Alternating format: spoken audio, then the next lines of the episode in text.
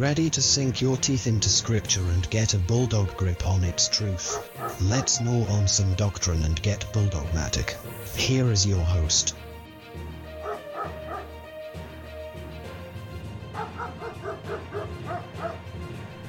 Hi, my name is Scott, and welcome to the uh, podcast. I'm here with uh, Pastor Darryl this morning. How are you today? Good morning. It's good to have you with us this morning. Last week we spoke, uh, we were in Zechariah 3, uh, and we were talking about being renovated. And Yes. we were talking about putting uh, putting on a clean robe and a and a clean turban on our head. Did you want to review that really quickly Yeah, for us?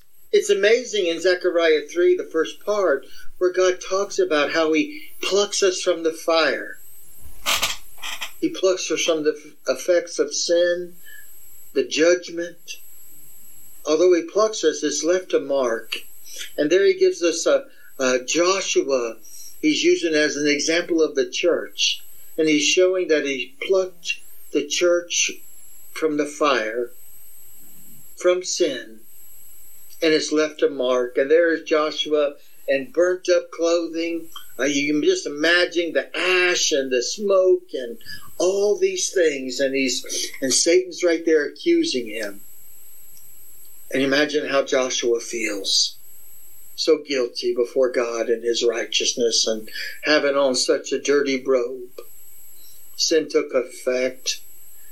And God, Jesus says, uh, take that robe from him and put him on a new robe and put on a turban.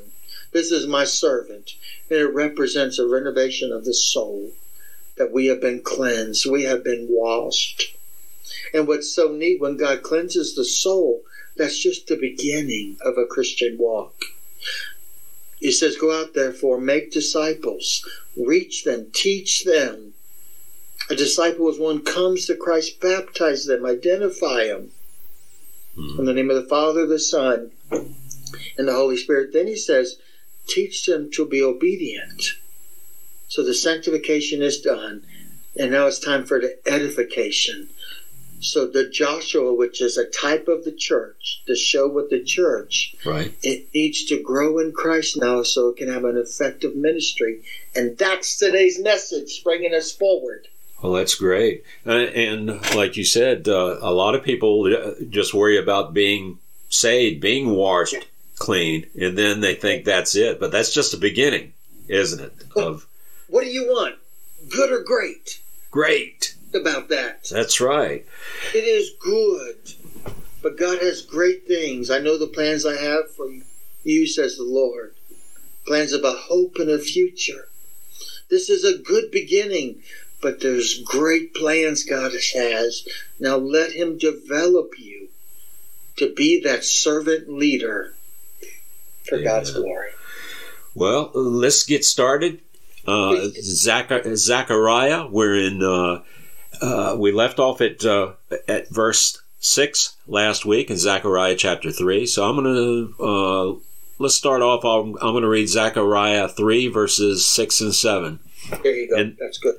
That reads, Then the angel of the Lord admonished Joshua, saying, Thus says the Lord of hosts, If you will walk in my ways, and if you will keep my command, then you shall also judge my house, and likewise have charge of my courts, and I will give you places to walk among these who stand here. Yes. So we're moving on. We, we put on a clean uh, uh, turban, and where do we go from here, Pastor? So the first thing we says then. So it shows the process of God working in our lives. Then the angel of the Lord, this is the Lord Jesus Christ, pre-incarnate Christ, admonished Joshua. Isn't that interesting? So in the Christian walk, there's going to be a time where God's saying, This is not how you should live. I want you to know I've washed you, but now it's time to teach you to be obedient. And sometimes that admonishing is difficult. And that's the beginning of the Christian life that God, the Holy Spirit, will speak to us and we'll feel guilty that things we used to do are no longer appropriate for our new state.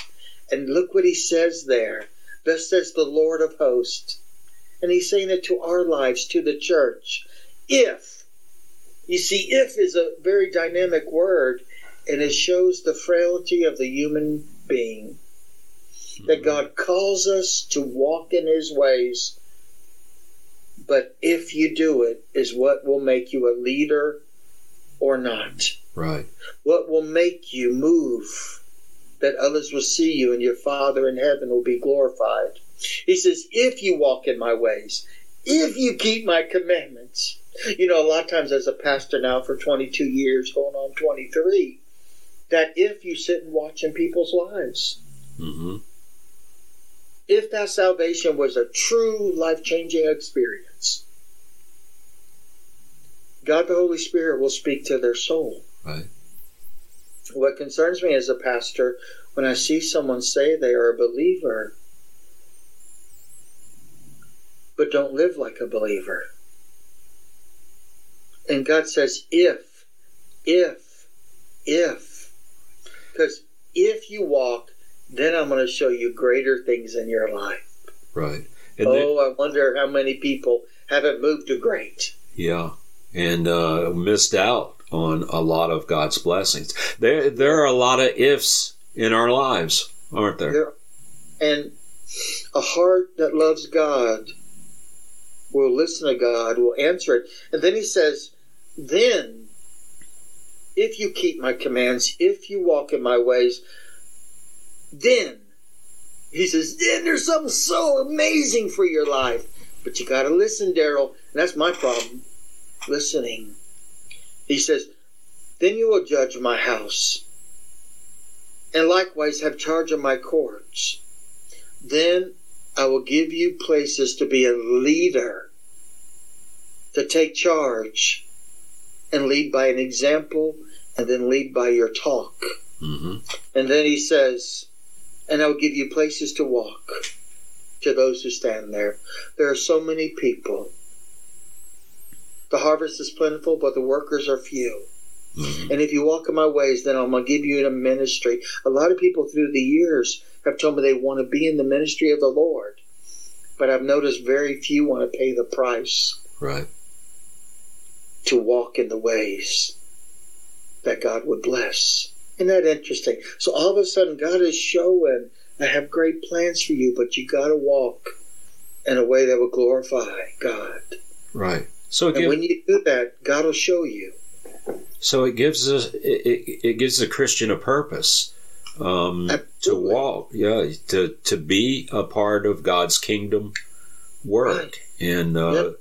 that should that that should be the uh, the the goal of every Christian to be part of God's Yeah. kingdom walk uh, in our in our lives. To be a witness. Right. And that uh, isn't that's uh, takes us right back to Christ the the Great Commission, doesn't it? therefore. Right. Yes. Yes. Verse eight says, "Hear, O Joshua, the high priest, you and your companions who set before you, for they are a wondrous sign. For behold, I am bringing forth my servant, the branch." There's a lot in that verse. Mm. Yes, he says, My servant the branch. And he says, Here. Isn't it interesting that God sets the little things apart that we would pay attention? Right. Hear this, O Joshua. He says, You're a high priest, church. You got a ministry. You and your companions. It's not Lone Rangers. Go out and lead. Be the church. He says, For they are a wondrous sign. But really, God, what God is saying deeper, I'm about to give you a wondrous sign that you see God's church take root and grow.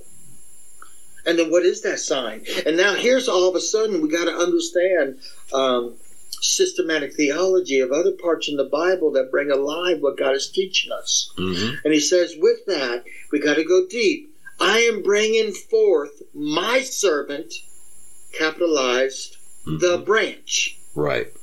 capitalized to the theologian will say, This is speaking of the Lord Jesus Christ. Mhm. And he says, Behold the stone. So now the branch is the stone, and all of a sudden, a branch is a small twig that's about to grow into a mighty tree.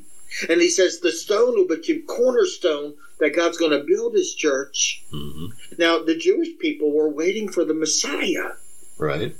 Um, and the Messiah is Jesus Christ. Amen. And when he comes, he's going to be the branch, a small twig that's going to grow into a mighty tree.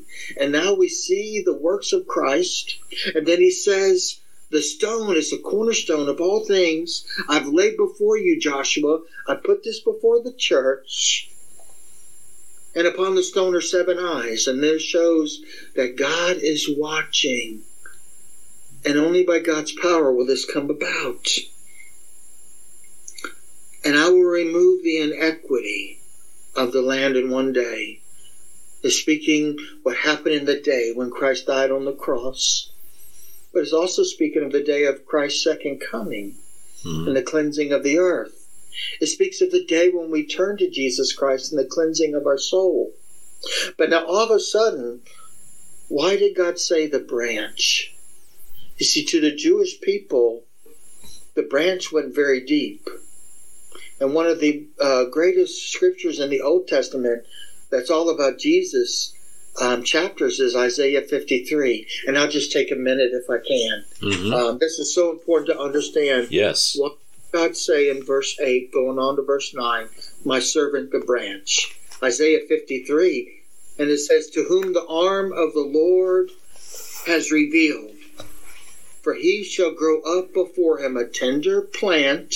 There's that little branch that's going to become big and make a tree. Right. The root on dry ground. It'll grow amazingly, and the roots roots are growing down. The tree is growing up. But now it says, and there's no beauty that we should desire him. Below that said he was despised and rejected by men, a man of sorrows. Isaiah 53, 1 through 3. Acquainted with grief. We hid our faces from him. He was despised and not esteemed. Isaiah 53, 5. Wounded for our transgressions, bruised for our iniquities. The chastisement of our peace was upon him, the salvation experience, peace with God, and by his stripes we are healed, the healing of the spirit and the soul, the forgiveness of sins. And like sheep we have all gone astray, and everyone has turned to his own way, and the Lord has laid the iniquity of us all upon him. Upon him. Now, all of a sudden, and I could go deeper in Isaiah, and it's there to read, but God is saying so much back to Zechariah. The prophet's working because the Spirit is speaking through both of them. The Holy Spirit is saying, Oh, Joshua, the church will be built, and it will be all about Jesus Christ. Mhm. This is the Messiah. Listen, church. God has a plan A, and there is no plan B. Right. And upon God's plan A, which is through the coming of the Messiah, a man of sorrows, pierced for our transgressions, died on the cross for our sins, buried and rose from the grave. God's plan A is salvation through him. And if you will walk in my ways, God's going to make you into a leader. But listen, church, it's not about you. It's all about Jesus, Jesus. Christ Amen. that's coming. And see, now we see the Old Testament is all about Christ right here. Right. And is coming. And it says, look at what's going to be built. Jesus said, speaking to Peter, upon you I will build my church, hmm the rock, the cornerstone, Right. and the gates of Hades will not prevail. So all of a sudden, God has given us a big picture of Jesus Christ and Joshua, which is the church, to build upon. Isn't that so beautiful? It is. It's it's beautiful beyond words. Um, But it is incredible how God uses imagery all through uh, His Word, and He uses the same imagery in the New Testament as He does in the Old Testament. And it's been a while. I'm enjoying this tremendously, Pastor, uh, going through the book of Zechariah because it's been a while since I've had a study in this particular book. When you read Isaiah 53, I can't, at the time of this recording, Easter's not too far away. So, yes, and this pointing right to it. Exactly. So God, God knows what He's do, uh, doing when He ha- even lays out Bible studies, doesn't He? We're Yeah. we're heading into uh, Easter, and we're talking all about the branch and and Isaiah chapter three and the suffering servant and, and Christ and what He did for us on on the cross, which is beautiful in itself. But let's get back. Let's, uh, I'm sorry to get off track a little bit there, but verse 10 says, In that day, says the Lord of hosts, everyone will invite his neighbor under his vine and under his fig tree. Uh, he says, In that day, what day is he talking about? That day of salvation, that day God says go. And that day that the Messiah comes, the branch, and establishes his church. That day of Pentecost for the disciples, God said, Go. Right. And that's what he's saying to the church now. All authority has been given to me on heaven and on earth. Go therefore and make disciples. And you know, it's what we're personally doing at the church here is is going to houses and, and just inviting them to church. hmm Getting back, COVID has had a terrible sting on outreach hmm of the local church. And, and getting back to those habits of going out. When God says go, it's not time for a nap. Right. say it's time to go. And here in verse, what it says, looking for my glasses, they often hide. And that day, what's that day for you? I pray it's today. I pray it's your life right now. God has removed the equity, inequity of our land. hmm Christ died, he rose. He's, if he's done that in your heart, everyone, everyone will be a witness. Everyone will have a purpose. Everyone under his vine.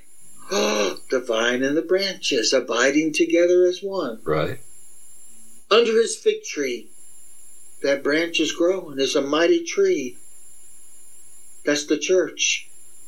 Everyone will go and invite their neighbor. You know, we can't take away the neighbor's free will. They'll make their own decisions. Right. But if the church would focus on the work of God and go out and invite your neighbor, hmm invite them to know Jesus Christ, invite them to come hear the Word of God, invite them to be part of God's church, invite them to know what it means for the renovation of the soul, the forgiveness of sins. hmm Invite them to be a part of God's kingdom work. God will bless that. But as you and I talked about a little bit earlier, COVID has had a terrible stain. Right. And um, over the last couple of years, fear has entered the land in a way we haven't known in my lifetime. And has taken a stain. And when God says go, which He just did, everyone to go and invite their neighbor, Right. Over the last couple of years, the terrible sting is that hasn't happened like it should Right. in a personal life. Mhm. Uh, COVID put us in a defensive stance of trying to figure out what to do to keep the church doors open. And it took a toll. And all of a sudden, if we're not careful, fear will lead us and not the Spirit of God. Right. And this is what happened. And one of the things I've talked about with you is be careful. Don't let fear lead you. When God says go, go. And look what he says in Matthew 25, verses 24. This is the talents. And God has given us gifts and talents. A talent is not so much of a money thing here as it is who what you are made to go out and do to serve Him. Right. You're the whole. And he says, and we all have different degrees of gifts and talents. And he says, and he who received one talent came and said, Lord, I knew you to be a hard man, reaping where you have not sown, and gathering where you have not scattered seed. And I was afraid. And I went and hid your talent in the ground. God, I was afraid. I'm not, I'm not supposed to go out. People don't want us talking to them. COVID says we're supposed to hide inside our doors. And I was afraid. And I hid the talents that I was given for by God to serve His church. Right. And the and look what God says. And this got deep in my heart. And, and, to lead the church and going out, get back to the work of the Lord and focus. Too many distractions the last two years. And, and I don't mean that harshly because I'm talking about me. Right. God, on, my, God on my heart, it's time to go. Mm-hmm. And I watch this.